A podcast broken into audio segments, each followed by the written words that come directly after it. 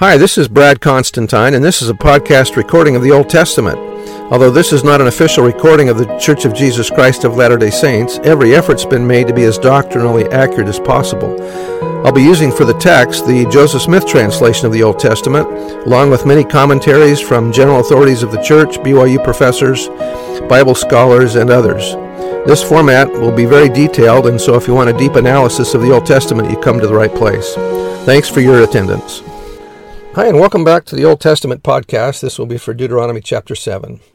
When the Lord thy God shall bring thee into the land whither thou goest to possess it, and hath cast out many nations before thee, the Hittites, and the Girgashites, and the Amorites, and the Canaanites, and the Perizzites, and the Hivites, and the Jebusites, seven nations greater and mightier than they than thou, and when the Lord thy God shall deliver thee before deliver them before thee, thou shalt smite them and utterly destroy them, thou shalt make no covenant with them, nor show mercy unto them. Scripture Mastery Verse, Neither shalt thou make marriages with them, thy daughters, or thy daughter thou shalt not give unto his son, nor his daughter shalt thou take unto thy son. How difficult is it on a couple when one is a member of the church and the other is not? For they will turn away thy son from following me, that they may serve other gods, so will the anger of the Lord be kindled against you, and destroy thee suddenly. And thus ye shall deal with them, ye shall destroy their altars, and break down their images, and Hebrew for pillars, and cut down their groves, or Asherim, fertility deities, and burn their graven images with fire. The Hittites, Hivites, and Jebusites were direct descendants of Canaan, son of Ham, and were therefore Canaanites. The Girgashites, Amorites, and Perizzites were inhabitants of Canaan. Canaanite also refers to one who lived in the land of Canaan, irrespective of descent. Undoubtedly, these groups and uh, had intermarried. By the time Israel approached the Promised Land, these Canaanites had become an extremely wicked and idolatrous people. When Abraham was told that his seed would inherit the land of Canaan, the Lord also told him that Israel would first be taken into captivity in Egypt, because the iniquity of the Amorites is not yet full. Now, several hundred years later, that fullness of iniquity had come. Certain acts are so evil and so destructive to the order of the society that the only just reparation is the death of the guilty parties. Nephi was told that Laban's death was justified because his wickedness threatened the spiritual existence of an entire future nation. The Lord began his explanation of that principle by saying, Behold, the Lord slayeth the wicked to bring forth his righteous purposes. Likewise, the kinds of evil of which the Canaanites were guilty were so infectious so contaminating that to have shown mercy and let them survive would have proven to be the spiritual downfall of Israel. Indeed, later history shows that this is exactly what happened when Israel failed to follow these instructions. Moses warned Israel, Not for thy righteousness or for the uprightness of thine heart dost thou go to possess their land, but for the wickedness of these nations the Lord thy God doth drive them out from before thee. Israel was not commanded to treat all her enemies in this manner. One commentator explained why the Canaanites were different. The second commandment prohibits graven images in worship, and it requires the destruction of all such forms of worship.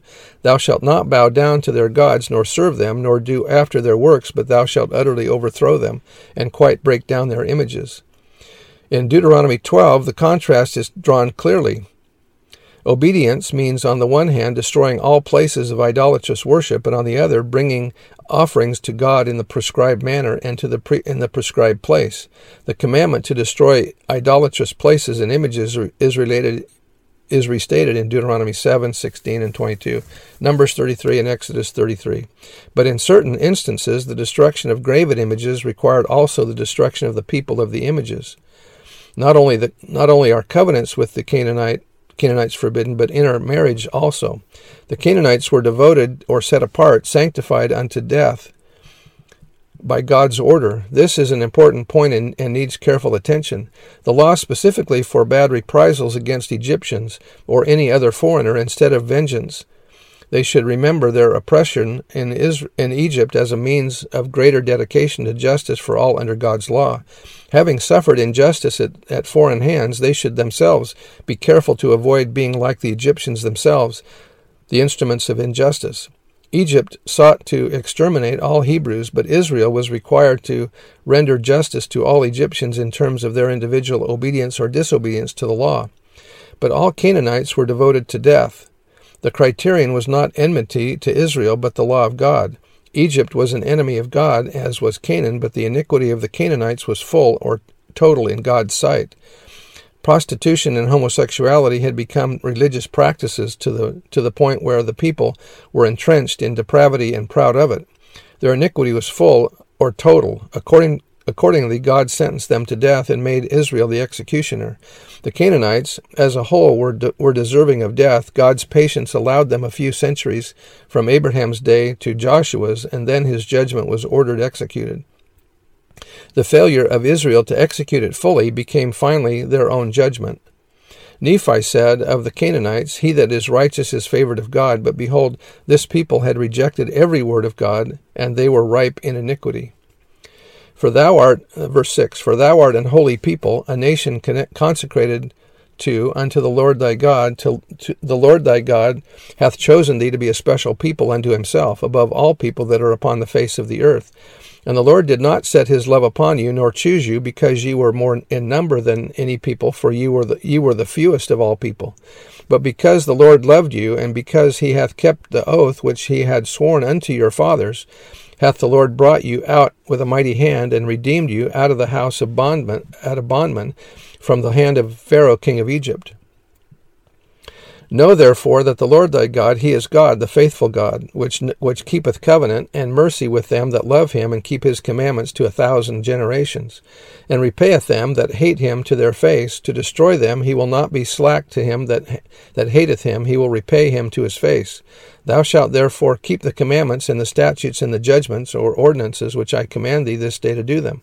Wherefore it shall come to pass, if ye hearken to these judgments, and keep and do them, that the Lord thy God shall keep unto thee the covenant and the mercy which he sware unto thy fathers, and he will love thee and bless thee and multiply thee, and he will bless the fruit of thy womb, and the fruit of thy land, thy corn, grain, and thy wine, and thine oil, and the increase of thy kine, and the flocks of thy sheep, and the, in the land which he sware unto thy fathers to give thee.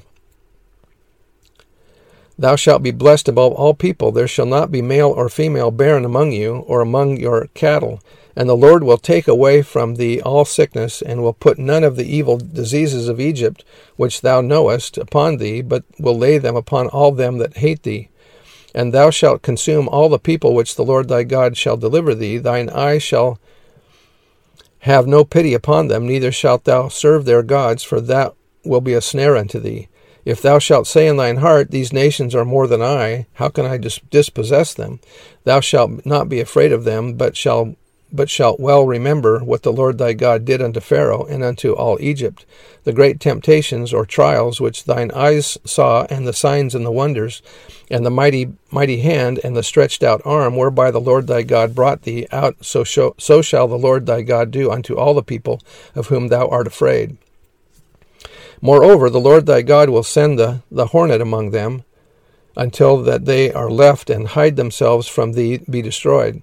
Thou shalt not be affrighted at them, for the Lord thy God is among you, a mighty God, and terrible or awesome.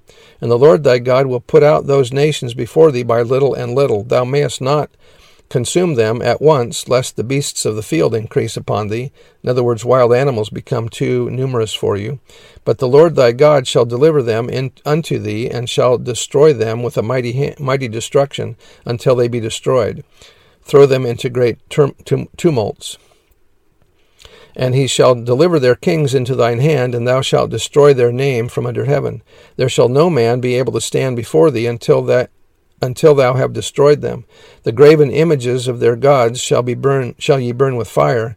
Thou shalt not desire the silver or gold that is on them, nor take it unto thee, lest thou be snared therein, for it is an abomination to the Lord thy God.